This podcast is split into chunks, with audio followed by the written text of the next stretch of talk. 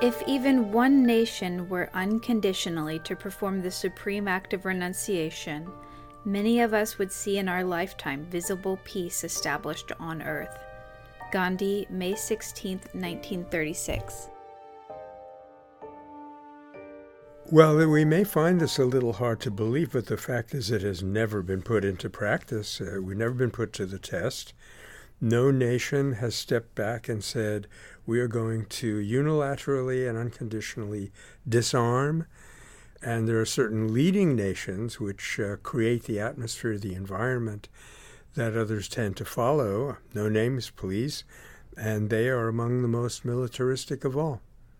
Now, one very courageous nation did do this. That was uh, Costa Rica, and it has been an inspiring example to us in the peace movement, but I don't think we can say that it's caught on in the international community, quote unquote. It would have to be a nation that uh, really has a lot of power to renounce.